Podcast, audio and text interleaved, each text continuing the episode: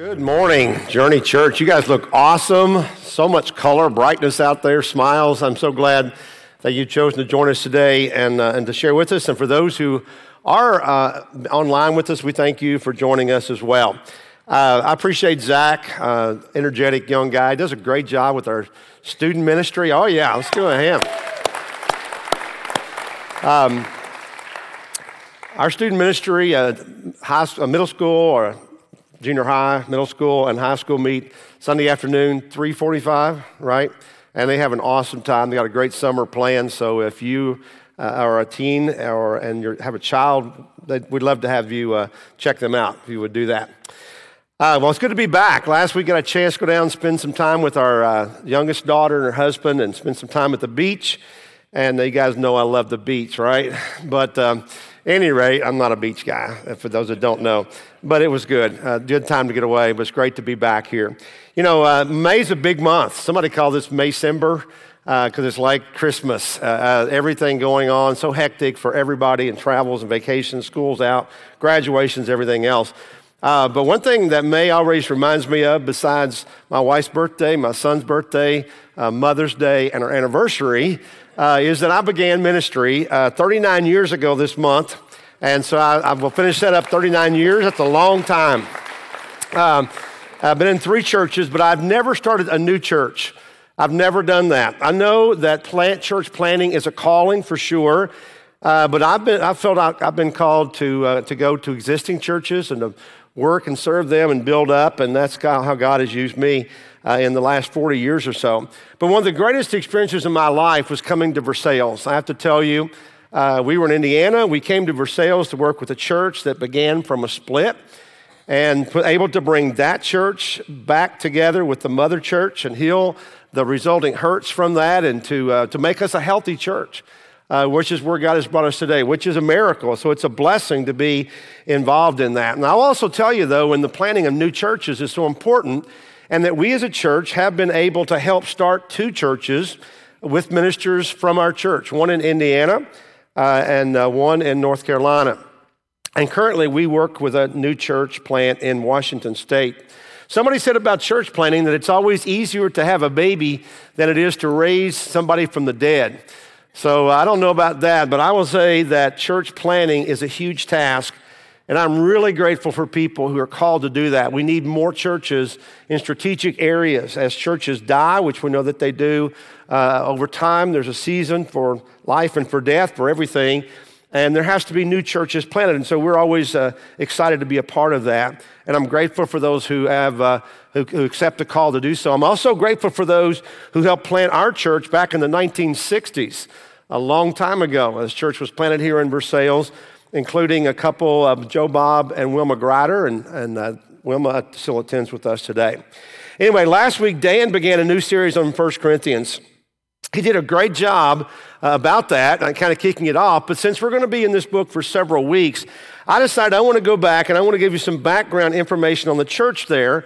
And I talked about church planting because the, the church of Corinth was a church that was planted by the Apostle Paul.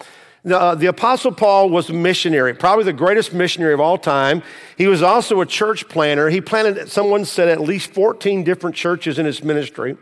And then he would circle back around periodically to visit with them. If you go to the back of your Bible, you probably found, uh, find a map with Paul's missionary journeys in it, talking about how he traveled around from these churches from one to the other to encourage them. But he also wrote them letters over time. If he wasn't able to get there in person, he would write them a letter. And so 1 Corinthians uh, 1 is one of the two letters that Paul wrote to the church there at Corinth, which was one of his church plants. Now, Corinth was located in the country of Greece, which is still modern day Greece. It hasn't changed like some countries change their name. And uh, although the city of Corinth is nothing but ruins now, there is no modern city of Corinth. Um, in that day, it was a very powerful and important trade center. Uh, it was a harbor city. Actually, it had a port on either side of it. Uh, it was kind of on a small peninsula of land, and, and there were ports on either side. And because of that, there was constant traffic coming in and out. There was a lot of people, a lot of trade, a lot of education, people seeking knowledge in that day. Uh, people would travel around to be educated and to hear what was going on in the world. And there was lots of sin there, too. There was a lot of sin in this city. They had massive amounts of substance abuse. There was a lot of alcohol uh, abuse. They even got drunk on communion.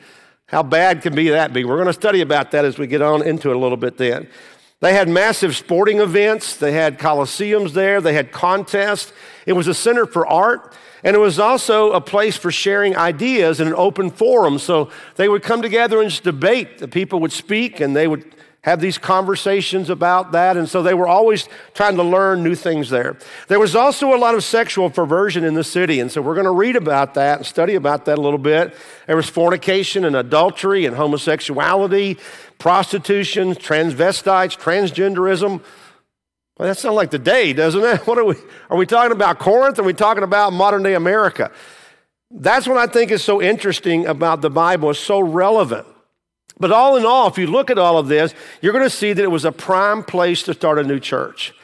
But also was a very difficult field to work in with all the sin around them. You know, it's not like you go to a place, any city today even, and you say, wow, this is such a righteous and godly city. They don't need a church here.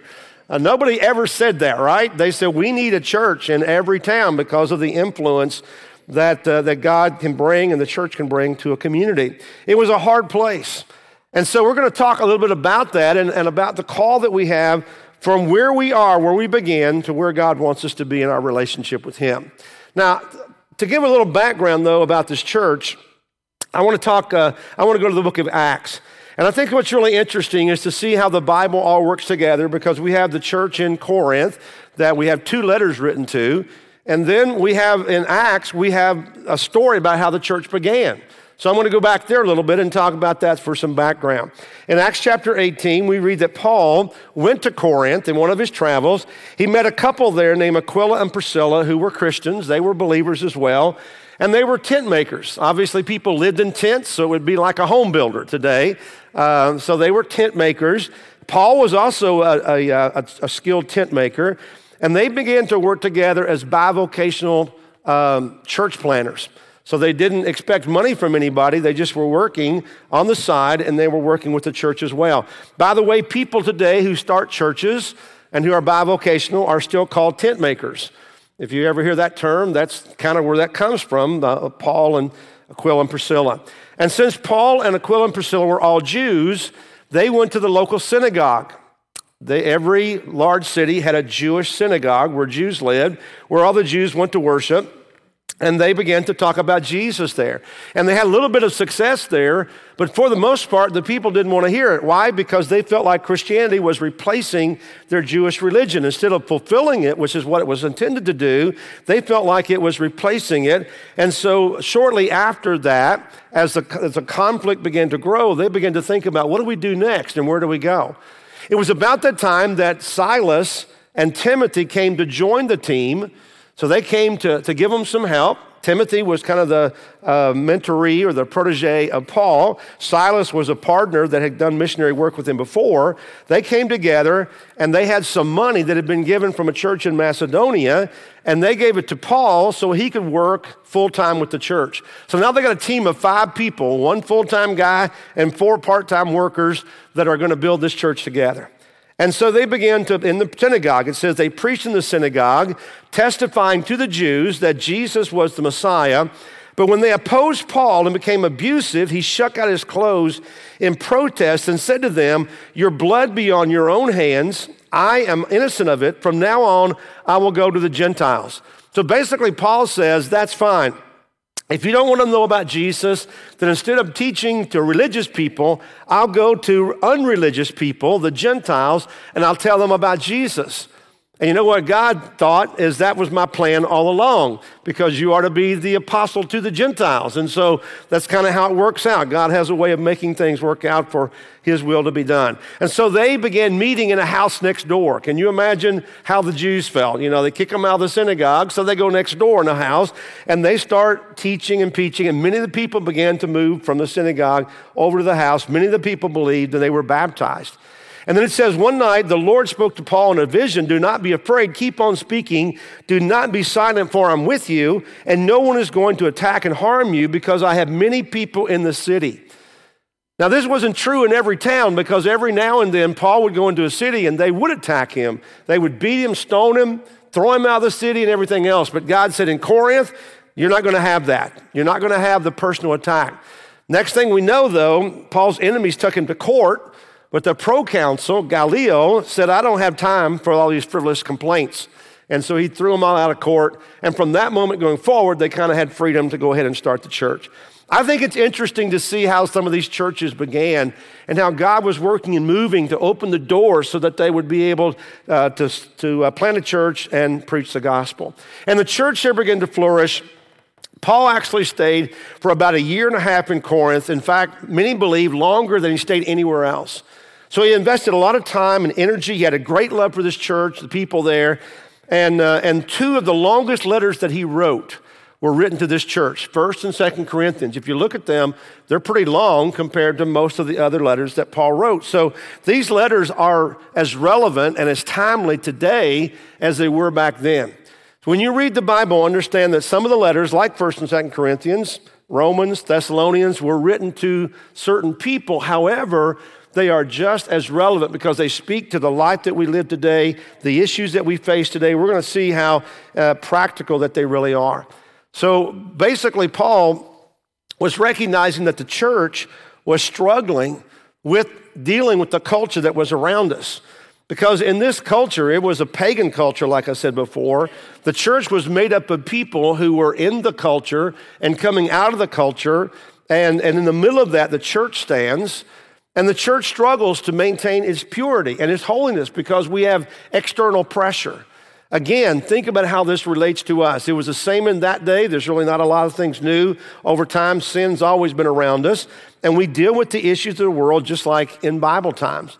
So when Paul writes these letters, he writes them to confront the sin that's in the church, but also to encourage believers to stand as a light in darkness and to be spiritually maturing. He says, You're going to be a light uh, be like a light on a hill or salt that's uh, in the food that's going to make a difference. We are to come and worship, and then we go out and we influence the world around us. Now, here's the thing, guys. We are surrounded by a culture that does not agree with us in many cases. I think in, in central Kentucky, we probably are a more conservative part of the world and of our country, but but if you go much beyond that, and even around us, we don't always, people don't understand why we believe and what we, what we believe. Because the culture is not going to understand the truth of God's word. It just isn't going to do it. Even when reason and logic and even science support the truth, the world rejects it. And we don't understand that, do we? And I'll give you a perfect example of that that's in the news right now is the issue of abortion. You know, we are a very pro life church because we believe that abortion begins at the moment of conception, which is what the Bible teaches us. And in, but in fact, the world doesn't understand that. And this morning I was reading that a, a mayor of a major city said he believed there should be abortion available up until the moment of birth. Until the moment of birth. I mean, that is amazing to think about how in the world, when, when they can say that, that you should be free to abort your child I mean, even the terminology is like, can you not see or understand or hear what you're saying? And so the culture doesn't understand the truth of God's word. They're blinded by darkness. And as I mentioned, the people of that day dealt with the same kind of issues as we do, including confusion about sexual sin, which Paul's going to address a little bit later on. But Paul overall says in 1 Corinthians chapter 2 that he talks about the wisdom of God that says none of the rulers of this age understand. And sometimes when I listen to the news, I think that really is so true today that none of the rulers of this world understand the wisdom of God. And we're left scratching our heads what seems to be obvious, the world doesn't understand. We're seeking God's wisdom in the midst of a culture that's living with the wisdom of this world. You know, last week Dan talked about the danger of following men who may or may not be speaking the wisdom of God and who can mislead those who follow him. There's a danger, and the Bible is always talking about be careful of false prophets and false teachers and always check everything with the Word of God, whatever you hear. And I would encourage you to do the same thing with me. I don't want to mislead you. Check the Bible, check me out, make sure that I'm, I'm telling the truth there. So the first letter to the Corinthians was written about two years after Paul had started the church. So he had, was there, started the church about a year and a half. A few months later, he begins to hear about the church at Corinth. He, the word's getting out that there are some pretty serious issues in the church. So Paul can't get back there personally, so he writes this letter to correct the issues. Aren't you glad that Paul didn't do everything in person? Because if he did, there might not be a record of it. But we have these letters that have been preserved down through time that we can read and understand how we're to live and act today ourselves. So in chapter three, the first part, Paul says, Brothers and sisters, I could not address you as people who live by the Spirit, but as people who are still worldly, mere infants in Christ. I gave you milk, not solid food, for you are not yet ready for it.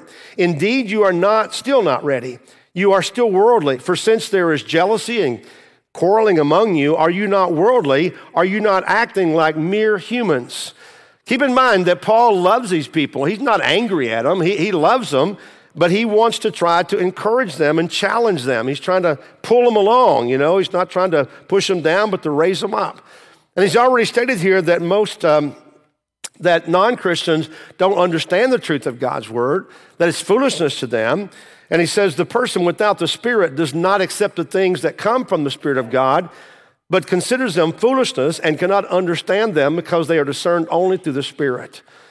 What Paul is saying is that you, as a child of God, you have insight and discernment that should be above and beyond the wisdom of the world. And Paul was expecting them to be further along in their faith. And they were acting like people of the world and not like those who are followers of Christ. He says to them, You are carnal and fleshly and worldly. Basically, you're a bunch of babies.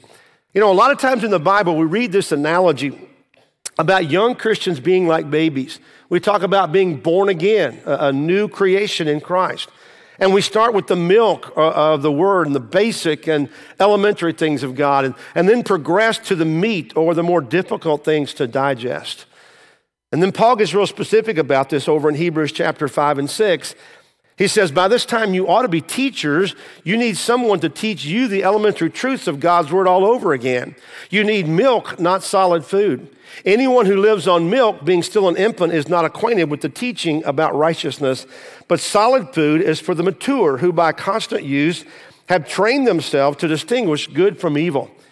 Therefore, let us move beyond the elementary teachings about Christ and be taken forward to maturity, not laying again the foundation of repentance from acts that lead to death and of faith in God, instruction about cleansing rituals, the laying on of hands, the resurrection of the dead, and eternal judgment. So here he mentions a few things. If you want to know what milk is, the milk of, of the word, here, here they are things like repentance and faith and baptism and the laying on of hands to set a person apart for ministry, the resurrection of the dead, eternal judgment. He said, those are all really basic things, really basic things that, that we can hopefully know about, that are a part of our understanding when you become a Christian. Now, if you look at that list, you would see that these are things that we all believe. These are things that we understand. We take by faith. They are milk of the word. You know, milk is easily digestible. It's the basic form of nourishment that a baby starts with. Uh, we've been kind of dealing with this at home. We got a, uh, a sheep, a baby sheep. And I don't know if that was a good idea or not. That will be yet to be seen. Uh, but Max is his name, and uh, he is about two months old right now. When we got him, he was 10 days old. The plan was to let him be weaned, and then we would take him, but his mother couldn't feed him. And so we ended up being the, feed, the ones that feeding him with, on a bottle. So, uh, at least twice a day, sometimes three times a day, we've been feeding this baby sheep, and we're just about there. We're just about uh, at weaning stage. Um, but I don't want to feed that sheep the rest of his life. I'm telling you, uh, it's too much work. He's got to learn how to eat some hay and some pellets, and he's got to take care of himself at some point. And you know what? It's, it's great to have a baby, but you don't want to feed a baby a bottle all of its life. And there's something really wrong with the baby if it's drinking milk you know, as it gets older. You know, it's kind of cute when they're little, right? But when they get bigger, it's not cute anymore. And Paul says in the, the spiritual life, there got to be a place where you move on from simple things. You know, back in our day, and I know it's changing a little bit seemingly, uh, but we understood that a baby drank milk and then they moved to other foods like cereals and fruit and vegetables. And finally, the last thing you added was meat because it's the most difficult thing to digest of foods that we have. Meat is the things you have to chew on, the things you have to think about and you have to process and swallow and then digest the nutrients from. So we have a list of, me- of milk in the Bible, but I don't think that I know of a, a written out list of spiritual meats So, what would be some spiritual meats? Let me tell you some things that I think would be on that list. I think it might be the hard work of spiritual disciplines, disciplining ourselves. I think that's meat. Serving is meat. Pure, uh, personal purity, daily life, character, integrity. I think that long term, that's meat. Sacrifice is meat. Daily time with God. I think that's something that, that is hard for everybody I know. That, that is a meat issue. I think that tithing is a meat issue, that you got to wrestle with that and determine am I willing to trust God and, and commit to God in that way? Sharing our faith is meat, I believe. That's a hard thing to do. It's really challenging to be able to talk to somebody about what we believe. Making disciples is maybe eat meat. Those are some things, and there may be more, but those just came to my mind that are going beyond the elementary truths of just believing something to actually becoming a doer, a disciple who in turn makes disciple. And that's what Paul's urging them on. He said, You've got to move beyond just caring for yourself and start thinking about growing and, and reaching other people. And expected them to be at meat level, but they were still at milk level. They were still drinking milk. They were Christians, not like he was saying you're not believers, but you're stubborn and you're stunted and you're stuck. So let me just say this that if you are a Christian, you need to be growing, you need to be moving. Our mission as a church is to move people on a simple journey toward Jesus. That's important. We need to be constantly moving, never reaching a point where we're satisfied or we're content. Because if you're not mo- moving forward or you're not growing, you are regressing. You're not moving forward, you're going backwards. A lot of people want Jesus to be their Savior, but they're not ready for Him to be their Lord. And being your Lord means that you surrender everything to Him and you live for Him. He has to be both. He died to forgive your sins, to change you, and to be the Lord of your life. And that's why the Bible says that we're to be transformed, that the old things are passing away, all things have become new, that we are a new creation in Christ. And if that isn't happening in your life, then your conversion may not be genuine. And I, don't say that lightly, but you can't meet Jesus and not change. You can't truly know Jesus and not change your life. It just doesn't work like that. A lot of people, I think, get stunted spiritually early on in their, in their life with Christ, and that determines are they going to grow, are they going to proceed, or are they just going to get stuck there? And the change has to be ongoing. The Bible calls it sanctification. Now, I, if you know me, you know me, I, I don't use those big words very often, but that's a Bible word. The word sanctify means to be made holy, that we are in the process of being changed, of being made more and more like Jesus Christ. We're maturing. And there's something wrong if we don't mature, if we're not ongoing. Just because, or just like there would be something wrong if your teenager was still drinking milk only, no meats or anything else, wearing a diaper. That would be even worse, right? It's cute when they're little, but it's not normal. It just isn't normal when they're older. Now, that's the things that Paul was saying to the church back there in Corinth 2,000 years ago. Now, we're 2,000 years on this side, removed from this church back there, but the problems are still the same. We still live in a pagan culture when you think about it, that we scratch our heads going, this doesn't, it doesn't make sense because of reason, of logic, of sense or anything, of science or anything else. And yet the world thinks this way. But we also live in a time where there's a lot of spiritually immature people in the church.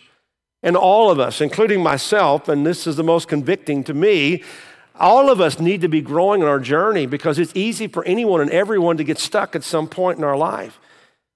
And we all need to make sure that we are constantly moving and growing. If we're not, then we need to ask ourselves why. Why am I not doing that? So let me throw out some questions that maybe can help you uh, um, uh, evaluate your spiritual life. The first one is this Have you experienced God maturing in your life as a Christian? Have you experienced that? When you think back over your life, whether you've been a Christian for a short time or a long time, has there been some maturing in your life? Have your thoughts changed? Have the way that you think about life, maybe about moral issues, the way you think about uh, you know, where, where your thoughts go, when you let your mind wander, have those thoughts changed? Has your language changed?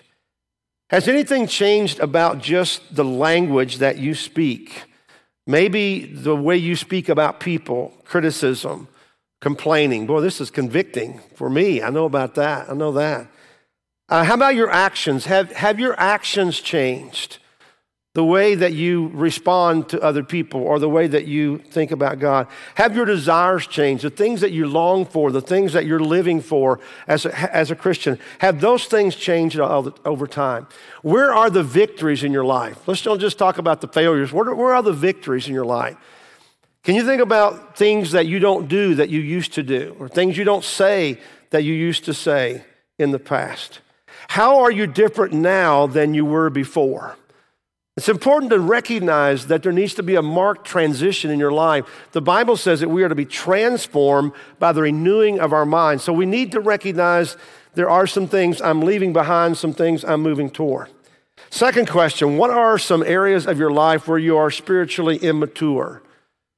And these are some things that maybe nobody else knows about because you hide them, they're in your mind. Might be your actions or your thoughts uh, or, or your words, but it might be your thoughts that nobody else knows but you. Maybe, maybe it's what you think about and where your mind goes when you let it. Maybe it's your quiet time. Maybe your quiet time just doesn't exist or it's very inconsistent. Maybe your struggle is like the church in Corinth that we're going to see. Maybe it's being tempted away. Maybe it's about sex. Maybe it's about money or some addictive substance like drugs or alcohol. Maybe your weakness is your mouth or your temper or some other struggle that you have. You know, one of the struggles that we have, I think, is, is that we believe, wow, I'm doing so good right in this area. And then we kind of give our pass, give ourselves a pass on some other area that we're not doing well. We're like, well, you know, I'm doing good here, but nobody's perfect. So I, I think I'm doing better, a lot better than so and so. That's that's always our fallback, isn't it? Don't do that. Let's try to be honest with ourselves and honest with God and say, what areas of my life am I spiritually immature? And the third question is this At what point do you expect to become mature? At what point do you expect it? All of us, or a lot of people, have this idea someday, sometime, I'm going to do this. Someday, I'm going to make a decision. I'm going to take a step. I want to do something. I'm going to get around to it someday. It doesn't always happen. Is there a time? Maybe we think if we, old, we get older, we're going to become more mature spiritually. Isn't always true. Isn't always true. It doesn't matter if you're young or old.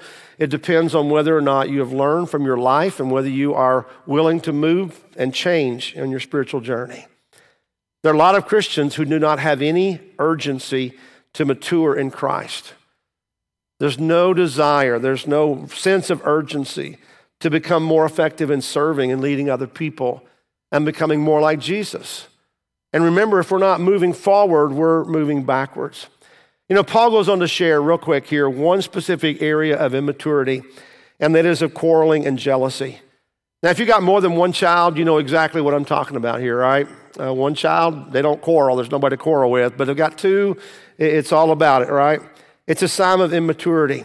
And there was a problem in the church there at Corinth. Paul says, For when one says, I follow Paul, another says, I follow Apollos, um, are you not mere human beings? What, after all, is Apollos? And what is Paul? Only servants through whom you came to believe, as the Lord has assigned to each his task. I planted the seed, Apollos watered it, but God's been making it grow. So neither the one who plants nor the one who waters is anything, but only God who makes things grow. The one who plants and the one who waters have one purpose, and they will each be rewarded according to their own labor. For we are co workers in God's service. You are God's field, God's building. Apollos was a gifted speaker of that day. Apollos had been taken under the wing of Aquila and Priscilla, who were partners of Paul. And he had been taught, the Bible says he was eloquent, mighty in the scriptures, fervent in the Lord instructed in the way of the Lord. So Apollos was a great young preacher. And he traveled around and he passed through Corinth, and people began to really have a, a kind of latch onto him, become fans of Apollos, and they were kind of pitting him against Paul. And you know, people have a tendency to do that today. You know, they have their favorite theologian or professor or worship leader or whoever it might be, author, and they try to make it a competition. Never a good thing to do. Never ever pit people against people or ministries against other ministries here. Paul says, hey, we're both servants. We're just all servants. I planted, Apollos watered. God's the one that makes it grow. The church is no place to ever have competition. Never pit people against people there. We're all servants. We're all just tools in the hand of Jesus to be used for his glory. You know, when I hear Paul saying that, Paul, who I believe was probably the greatest missionary ever, probably covered more land, more started more churches, um, preached to more people, wrote books that more people have ever read. He was a great missionary. When Paul says we are all just servants and we're all just humble, we don't seek any glory. I think that means a lot. And to me, that really speaks loudly in the light of what we see today the rock star megachurch preachers and evangelists and worship leaders and stuff. It reminds us the attitude that we're called to be is like Paul, but more important, like Jesus, who came to be a servant for us all. Jesus said, I did not come to be served, but to serve and to give my life as a ransom for many. And guys, that's what we're called to do to live our lives out in the pattern of Jesus. Paul would say, Be imitators of me as I imitate Christ. Let me ask you this as a parent, as a believer, could you say to your children or anybody else, Hey, I'm setting the example, be an imitator of me because I'm imitating Christ? That's a big statement. And that would be one I would, I would have a hard time to say, but that's our goal. That is where God is calling us to be and pulling us toward Himself and toward maturity. So the challenge to us is to commit to servanthood and to seeking maturity. Let me remind you those questions one more time. As you only can evaluate yourself, how have you experienced God maturing in your life as a Christian? What are the areas of your life that are currently spiritually immature that you need to work on? And then at what point do you expect to become mature? I think those could be held up. We should look at those every day and be honest and recognize that we have all have a lot of room to grow. And that's my challenge to you. We're going to look through this uh, book of 1 Corinthians this summer. Uh, it's a great book. It's going to be exciting to look at. We're going to look at some things that, that we normally don't talk about, I think, and be challenged, uh, and some really honest stuff and some really deep stuff, to be honest with you. Uh, but that's what we need. And so I want to challenge you to stick with us throughout this summer. We're going to go to a time of response just now. And uh, you know, I was thinking earlier as I was there and we were in worship, I was thinking about how God has always called people to worship Him. Even down through time when they didn't have church services, they, they did have the synagogues and they had the temple where people came to worship and see God and meet God there. And today, our worship services are those places. We come out of the world, we come out of our homes together, and we come together to worship and fellowship with each other and to seek understanding and the wisdom of God that comes from His Word and the, the community that, that we experience.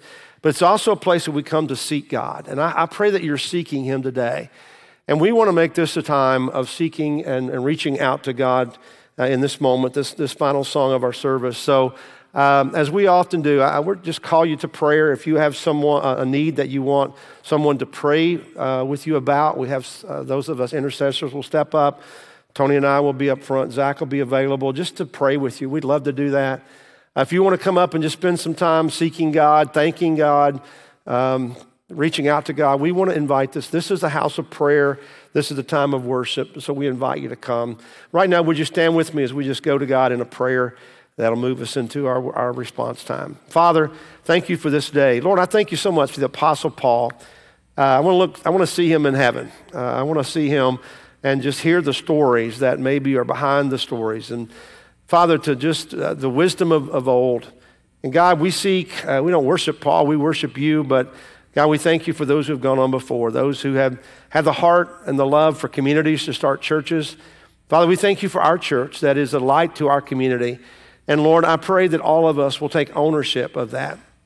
That God, we think of our generation of continuing to build the church, maturing spiritually, personally, so that we can do that and then moving the church forward into the next generation and beyond. God, so thank you so much for your love. Thank you for Jesus who gives us life. And Father, I pray that if there's even one here this morning who doesn't know who Jesus is, has not given their life to Him, committed their life, begun this walk of faith, this life of change, that God, they would have the courage just to step out, acknowledge that, to seek you. But Lord, just now we all seek you in prayer. And we pray all these things in Jesus' name. Amen.